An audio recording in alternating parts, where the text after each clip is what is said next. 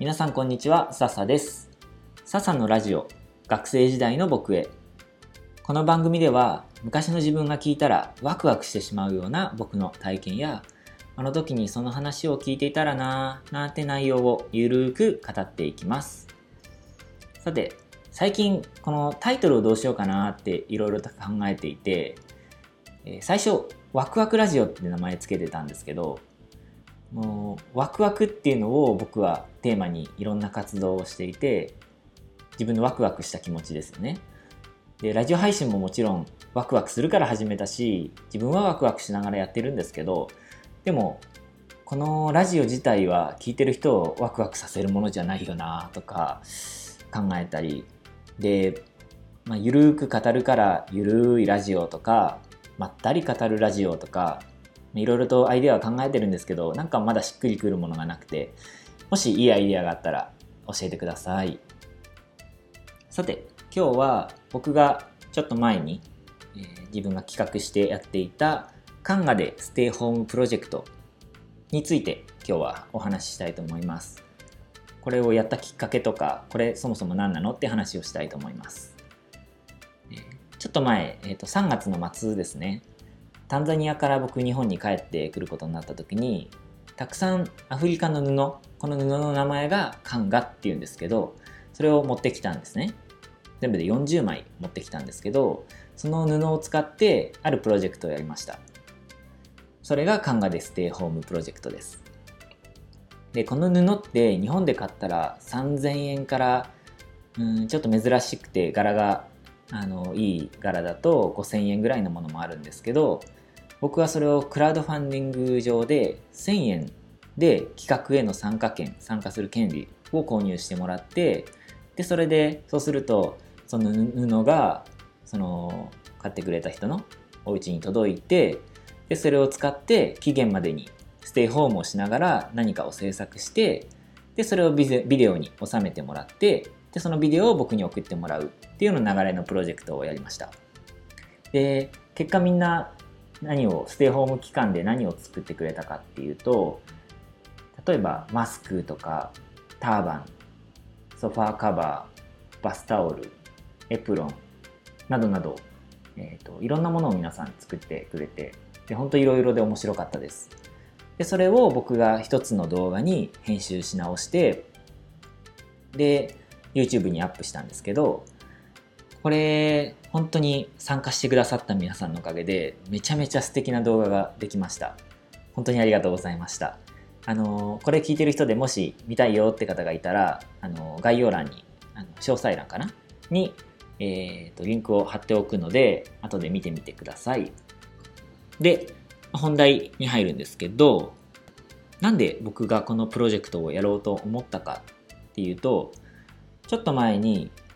キングコングの西野昭弘さんのオンラインサロンっていうのに僕が入ってるんですけどそのオンラインサロンで西野さんが語っていた経済の話が僕にすごく響いてこれを始めるきっかけになりました。これがどんな話だったかっていうと今後貨幣経済から信用経済の時代に変わっていくよっていう経済の話だったんですけど聞いたことあります？ちょっとなんかこれだけ、これだけ聞くとすごい難しそうな感じがするんですけど、あの、僕もあの、あんまり説明が得意な方じゃないんですけど、あの、今いっぱいメモして説明できるように準備してきたので、あのなるべくわかりやすく説明したいと思います。えどうやら今は貨幣経済っていうのと信用経済っていうのが両立してる時代みたいなんですね。で今すごく日本って物で溢れてるじゃないですか。かもしくはすごい安く物が手に入るようになってきてだからこそお金に余裕のある人はお金の使い道を物を買うっていうのと同じ感覚で誰かに投資するっていうようなことが当たり前になりかかってる時代だよって言っていてでもともと昔は物を物々交換してたじゃないですか。例えば狩りが得意な人がいて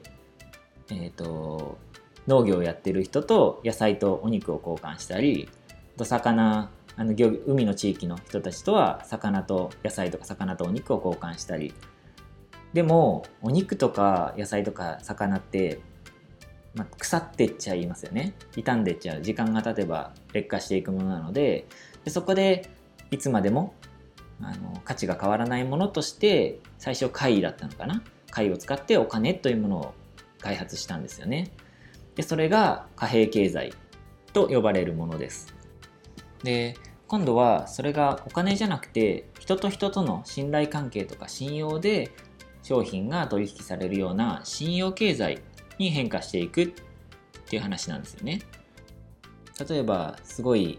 フォロワーのいるインフルエンサーの方とかめちゃくちゃチャンネル登録者数のいる YouTuber の方とかそういう人たちにだったら物を買ってもらわなくてもただで何かをプレゼントしてでそれを使ってもらえて拡散してもらえたらすごくありがたいわけじゃないですか。なのでお金じゃなくてそのフォロワー数とかチャンネル登録者数が信用になっているっていうことですよね。これを使った仕組みの一つがクラウドファンディングっていうもので3年前僕のようなただのボランティアが30万円以上の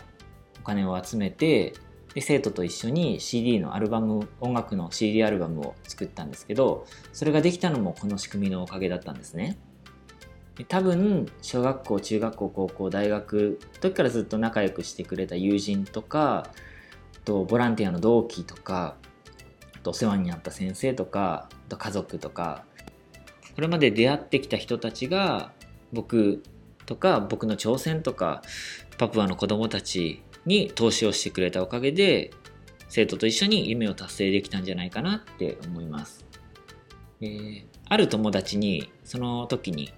僕に投資をしてくれて本当にありがとうって本当に心からお礼を言ったんですけどその時返ってきた言葉がお前にというかお前のやっていることが面白そうだったからお金入れたんだよとかと他の友達はお前なら面白いことやってくれると思ってさちょっと応援してみたかったんだよね。とかパプアで奮闘している Facebook の人間らしい投稿いつも楽しく見させてもらってるよなんてことを言ってくれたんです。本当に嬉しかったです。こういう言葉が本当に嬉しくて。で僕さっきちょっと曖昧に濁しちゃったんですけどあの実はこの信用っていう言葉の意味が今一歩なんか理解できなかったんですけど多分信用にはいろんな形があるんだと思うんですね。例えば、まあ、何々さんには前にお世話になったからねっていうのはあのそれが感謝にその何かしてあげたことが感謝に変わってでそれがお礼になって何か返ってくるわけじゃないですか。あとはこの人は絶対に面白いことしてくれるっていうのはその人への今までやってきたことへの期待であってそれが応援としてなんかお金とかそういうものに変わるわけですよね。あとなんかこの人すごい人として魅力的なんだよなっていうのもが応援それが応援に変わるわけで。でちょっとなんか上の言葉はぴったりじゃないのかもしれないですけど応援とか感謝とかお礼とか。で僕のイメージこんな感じなんですよね。伝わりますかね？全然よく知らない人がやっているプロジェクトは多分なんか応援されにくいじゃないですか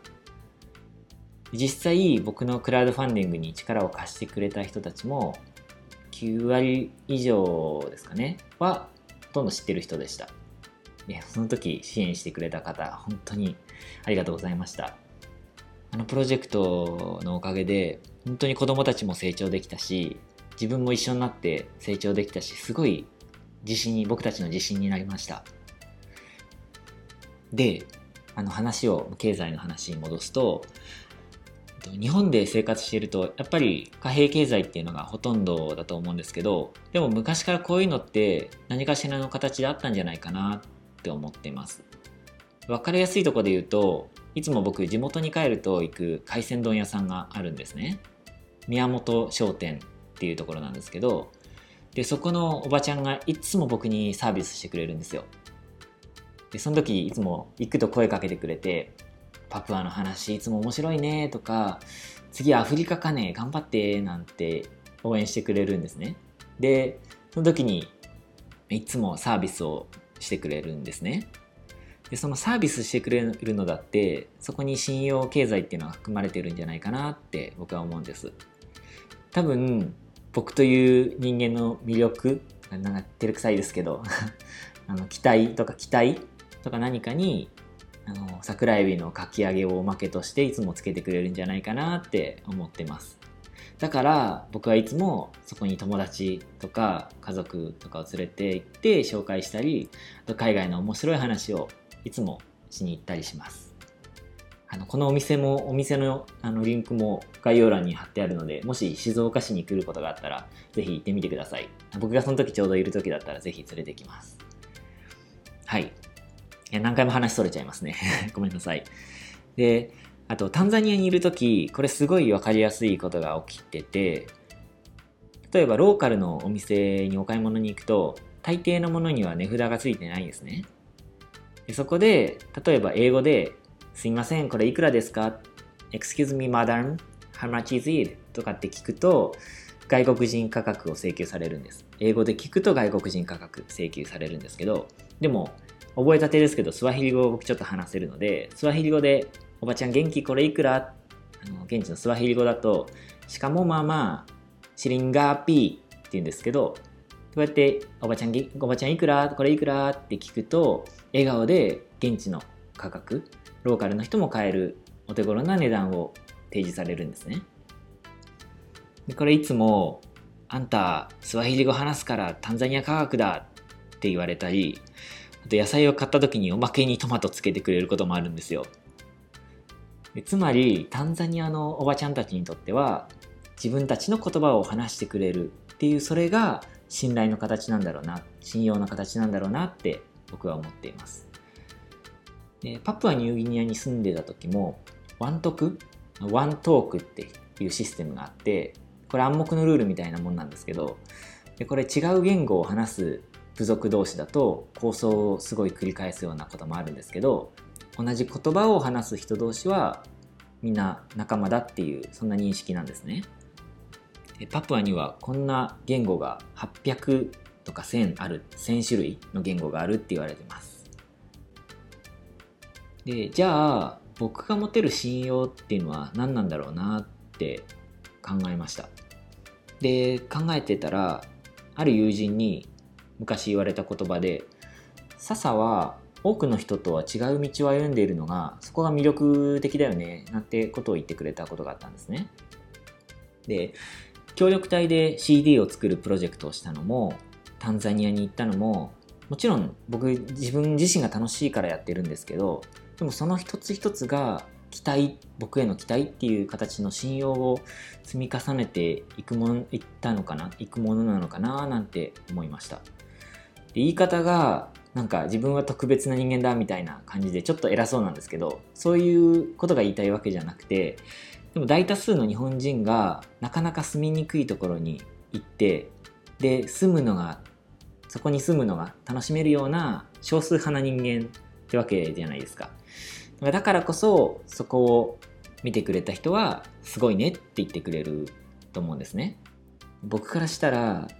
あの日本の社会に溶け込めずに朝布団から出れなくなってしまった僕からしたら日本で働けてる方がよっぽどすごいことだと思うんですけどでもやっぱり少数派っていうこともあってそこはすごいねって言ってもらえるわけですよね。なので少数派だからこそだからこそ自分にしかできないことをやっていきたいななんて思ってます。そしてこのワクワクするような経験っていうのをこういう場所にはなかなか行けない多くの人たちに伝えることでたくさんの人も巻き込んでワクワクさせたいななんて僕は思ってます多分自分が得意なのはたくさんお金を稼ぐことじゃなくてみんなを巻き込んでワクワクさせることだと思うのでなのでお金じゃなくてみんなのワクワクポイント。今僕が考えた言葉なんですけどこのワクワクポイントを稼ぐことであ笹は絶対面白いことやってくれるから信用できるなっていうようなそういう何というか人間を人間そういう人を目指したいなそんな風に思ってます。これからもぜひ応援してもらえたらとっても嬉しいです。ということで僕はアフリカ布を使ってカンガでステイホームプロジェクトっていうのを始めました。で結果15名かな？の人が一緒にやってくれてで素敵な動画ができて本当に大成功しました、えー、さっきも言ったんですけどもしよかったらあの概要欄にリンクを貼っておくので後で動画を見てみてください。はい。ということで最後までラジオを聴いてくださって今日もありがとうございました。よかったらぜひ他の回も聞いてみてくださいね。それじゃあまたね。